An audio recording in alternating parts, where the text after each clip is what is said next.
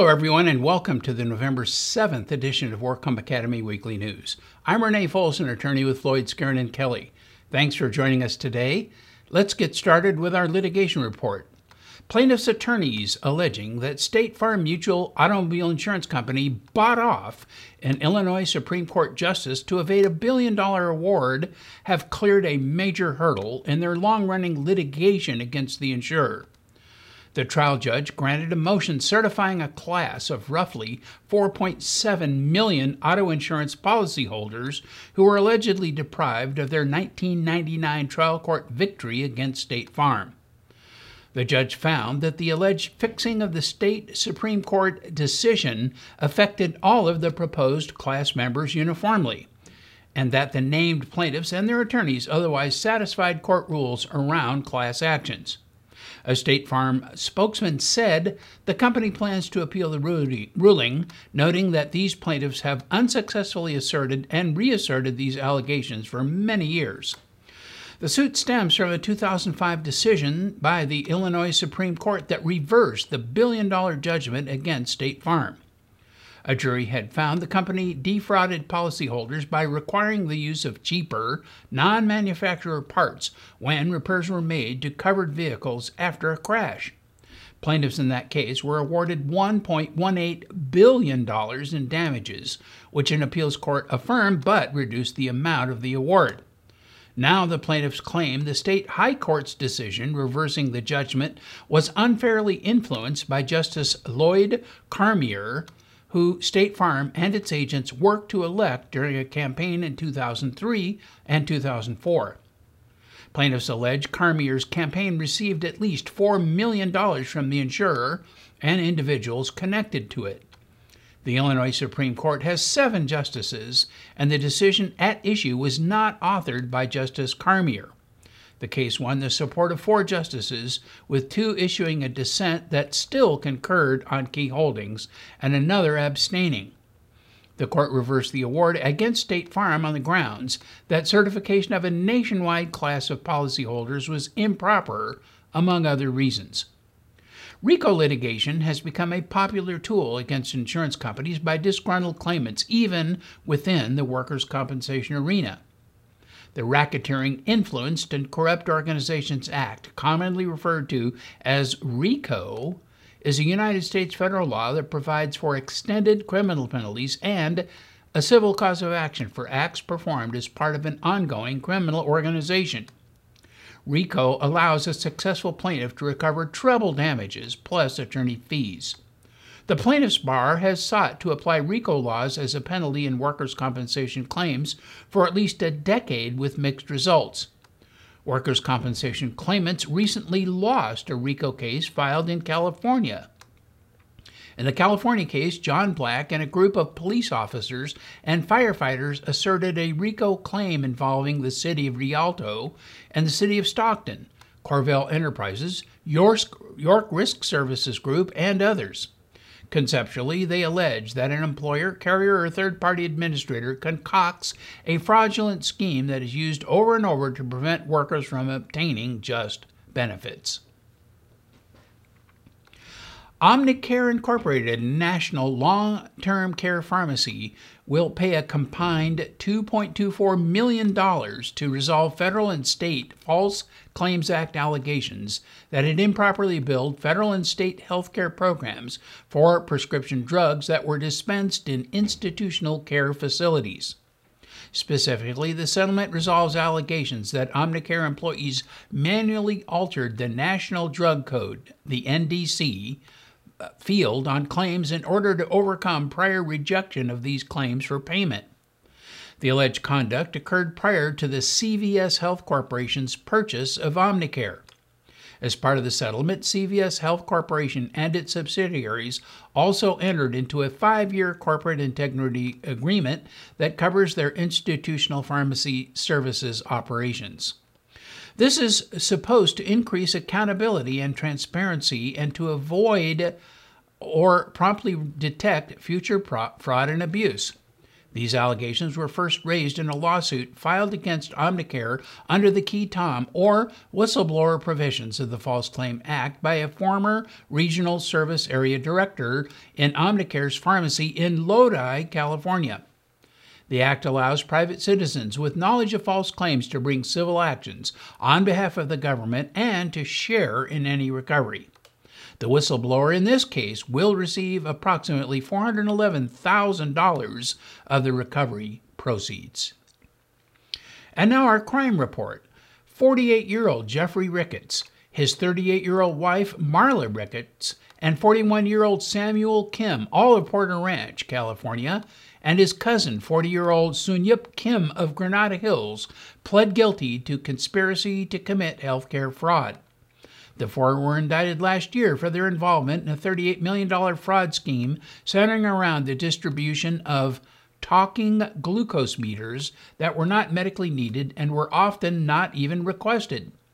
The defendants operated Care Concepts LLC, which was based in Metairie, Louisiana, and Choice Home Medical Equipment and Supplies, which was based in Chatsworth, California. According to court documents, the defendants paid kickbacks to workers at call centers in California and South Dakota. The call center operators would cold call Medicare recipients to convince them to accept talking glucose meters and related supplies. The scheme caused thousands of claims to be submitted to Medicare through Care Concepts and Choice, virtually all of which were fraudulent. Each defendant faces a maximum term of 10 years imprisonment, a fine of $250,000, and a term of three years supervised release plus millions of dollars in restitution. Sentencing is set for January 5, 2017.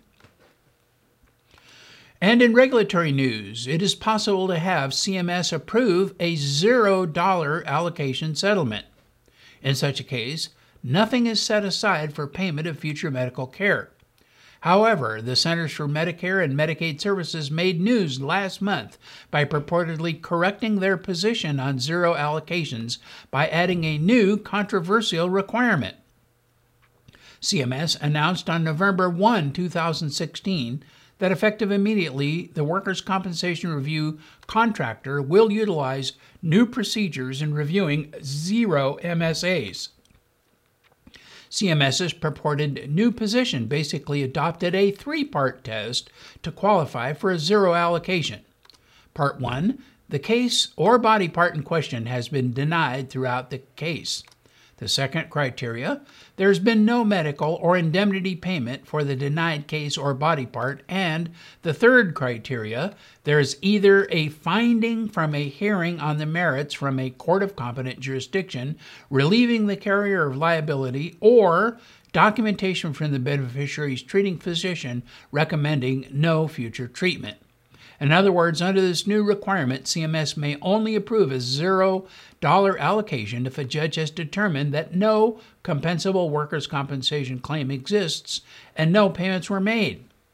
For lack of a better term, a judicial determination on the merits would be a trial. Trials in cases that are settled are extremely rare and almost never occur seeking to avoid an up or down determination at trial, realizing that both sides have significant risks in a trial, the parties agree to settle a denied claim on a doubtful and disputed basis. If the insurer or employer wins at trial, the case is over. There is no settlement. This makes CMS's purported requirement of a judicial finding nearly impossible and certainly irrational to comply with. In response to the negative feedback from the workers' compensation community, CMS walked back this new requirement on its What's New webpage. Effective immediately, the review contractors will utilize procedures that were previously in effect.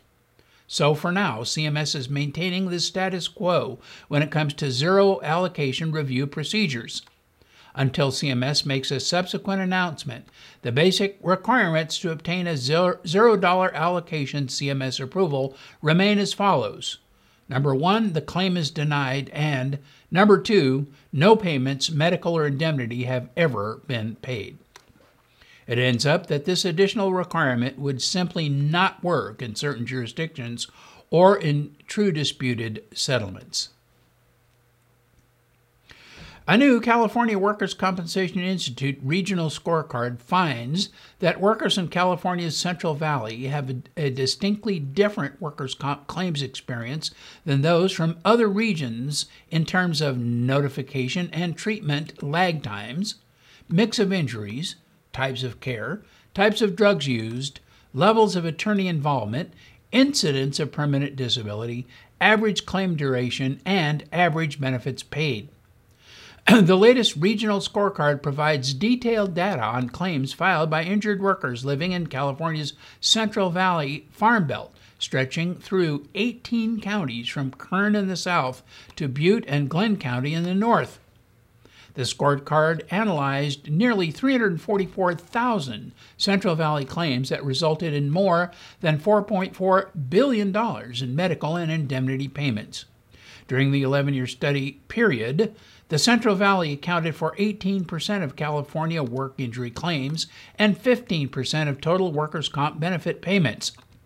Agriculture clearly played a huge role in the area's work comp claims experience, representing 17.5% of all claims in the study, four times the proportion noted for the rest of the state. Yet the diversity of the Central Valley economy also is evident, as more than 8 out of 10 job injury claims from the region involved non agricultural workers. As in the rest of California, strains were the top nature of injury category for Central Valley claims.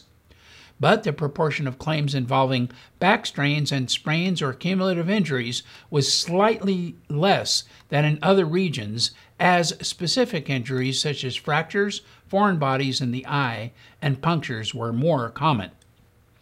Average first year medical payments on Central Valley claims were relatively high compared to the rest of the state, but relatively low as the claims developed, suggesting that in many claims the workers were treated and return to work quickly.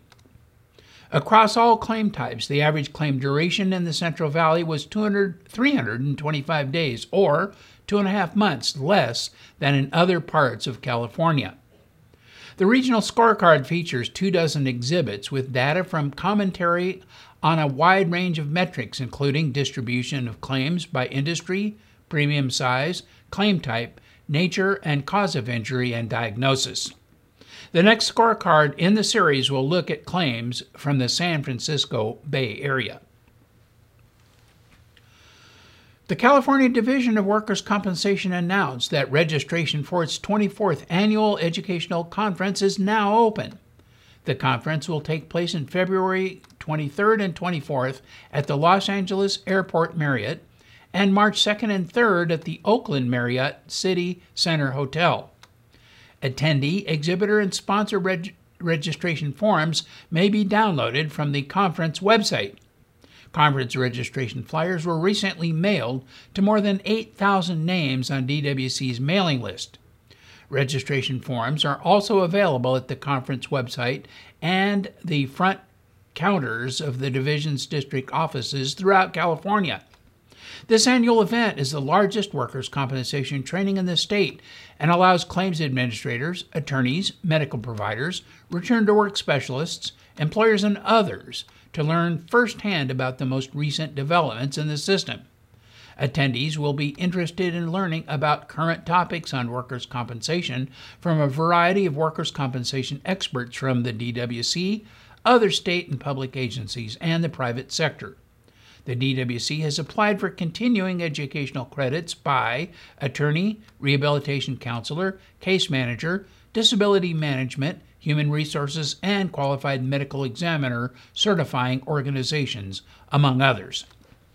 The 2016 conference had more than 1,900 attendees and 140 exhibitors, so early registration is encouraged. And in medical news, according to a new study published in the Journal of the American Medical Association Pediatrics, the number of children and teens hospitalized for prescription opioid poisonings has more than doubled in recent years and both accidental overdoses and suicide attempts are on the rise. Annually, the rate of these opioid poisonings among youth up to 19 years old surged from 1.4 per 100,000 children in 1997 to 3.71 per 100,000 kids by 2012. The researchers at Yale University believe that the twofold increase in hospitalization rates are a direct consequence of the increasing reliance in the U.S. on opioid analgesics to treat acute and chronic pain. Trends seen in teens mirror what has been seen in adults an increase in accidental overdoses or poisonings from either taking an opioid as prescribed or increasingly using opioids for purposes other than to treat pain, including to get high or to enhance the effects of alcohol or other drugs. With children four years old and under, the rate of poisonings climbed from 0.86 per 100,000 to 2.62 per 100,000 by the end of the study period. The vast majority of opioid poisonings in young children, toddlers, and preschoolers are the result of unsupervised ingestions of medications prescribed for an adult, parent, or grandparent in the household. Overall, 176 children, or 1.3%, died during hospitalizations for opioid poisoning during the study period. Among teens in the study, poisonings from heroin increased by 161%, while poisonings involving methadone increased by 950%. When the authors examined intent behind the opioid poisonings, there were 16 poisonings attributed to suicide or self inflicted injury among children younger than 10.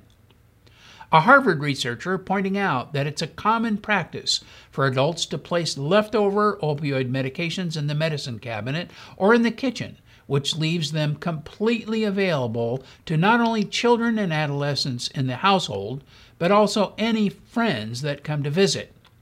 It is a well known technique for adolescents with substance use issues to ask to use the bathroom in a friend's or relative's home and then rifle through the medicine cabinet while alone in the bathroom.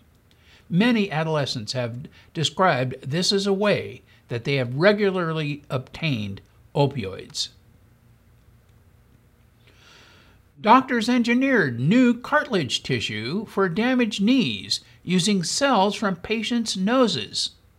The research team described how two years after transplant, most of the patients had developed new tissue similar to normal cartilage and reported improvements in knee function, pain, and quality of life. However, the authors point out that there's still a long way to go before such a procedure can be approved for routine use in patients. There now needs to be a randomized trial with longer follow up that compare the promising treatment with conventional alternatives. About 2 million people in Europe and the United States are diagnosed with damage to the knee joint cartilage every year caused by injury or accident. Joint or articular cartilage is the layer of smooth tissue at the ends of the bones that eases movement and protects and cushions the surfaces of the joint where the bones meet as this tissue has no blood supply. If it gets damaged, it cannot regenerate. Eventually, as the cartilage wears away, the bones become exposed and inflamed from rubbing against each other, leading to painful joint conditions like osteoarthritis. There are medical techniques, such as microfracture surgery, that can prevent or delay the onset of cartilage degeneration, but following injury or accident, but they do not regenerate healthy cartilage to protect the joints. There have also been attempts to use cartilage cells from the patient's own joints to make a new cartilage in the joint, but these have not been very successful at creating the right structure and function of the cushioning tissue. One of the unique features of the new study is that researchers used chondrocytes harvested from a site far away from the damaged joint, from the patient's nasal septum. These cells have a unique ability to grow new cartilage tissue. The authors note there were no reports of adverse reactions to the surgery, although there were two reports of injuries not related to the procedure. Patient's age does not appear to affect success. They also mention the promising result the patient's age does not appear to be a factor. There is currently no blood test for early stage osteoarthritis, a degenerative joint disease where the cartilage that eases and cushions movement breaks down, causing pain, swelling, and problems moving the joint. But now researchers have developed a blood test that can provide an early diagnosis of osteoarthritis and distinguish it from rheumatoid arthritis and other inflammatory joint diseases. And researchers say the test could be available within two years. The earlier that arthritis is diagnosed before physical and irreversible symptoms set in, the better the chances that treatment can focus on how to prevent the problem, for instance, with lifestyle changes. The new blood test looks for chemical signatures in fragments of joint proteins, amino acids, that have been damaged. Scientists have known for a while that proteins in the arthritic joint get damaged, but this is the first time they have looked at them from the point of view of early disease diagnosis. For the study, the team recruited 225 participants. These included patients with knee joint early stage and advanced osteoarthritis and rheumatoid arthritis or other inflammatory joint disease, and healthy volunteers with no joint problems. The researchers analyzed samples of blood and synovial fluid from the affected knee joints for oxidized, nitrated, and sugar modified proteins and amino acids. They found some patterns of damaged amino acids in samples from patients with early and advanced osteoarthritis and rheumatoid arthritis that were markedly lower in samples from the healthy volunteers. Using sophisticated bioinformatic computer methods, they developed algorithms based on 10 damaged amino acids that can diagnose early stage osteoarthritis, rheumatoid arthritis, and non rheumatoid arthritis. The researchers note the new blood test has a relatively high sensitivity and specificity for early stage diagnosis and typing of arthritic disease. Sensitivity is the extent to which a negative result is able to rule the disease out, and specificity is the extent to which a positive result can rule the disease in. In the case of early stage osteoarthritis, the study found the blood test had a sensitivity of 92% and a specificity of 90%. These compare favorably with current techniques. CompPharma's 13th annual survey of prescription drug management and workers' compensation analyzed the 2015 pharmacy cost data of 30 workers' compensation insurance carriers, third party administrators, self insured employers, and state funds.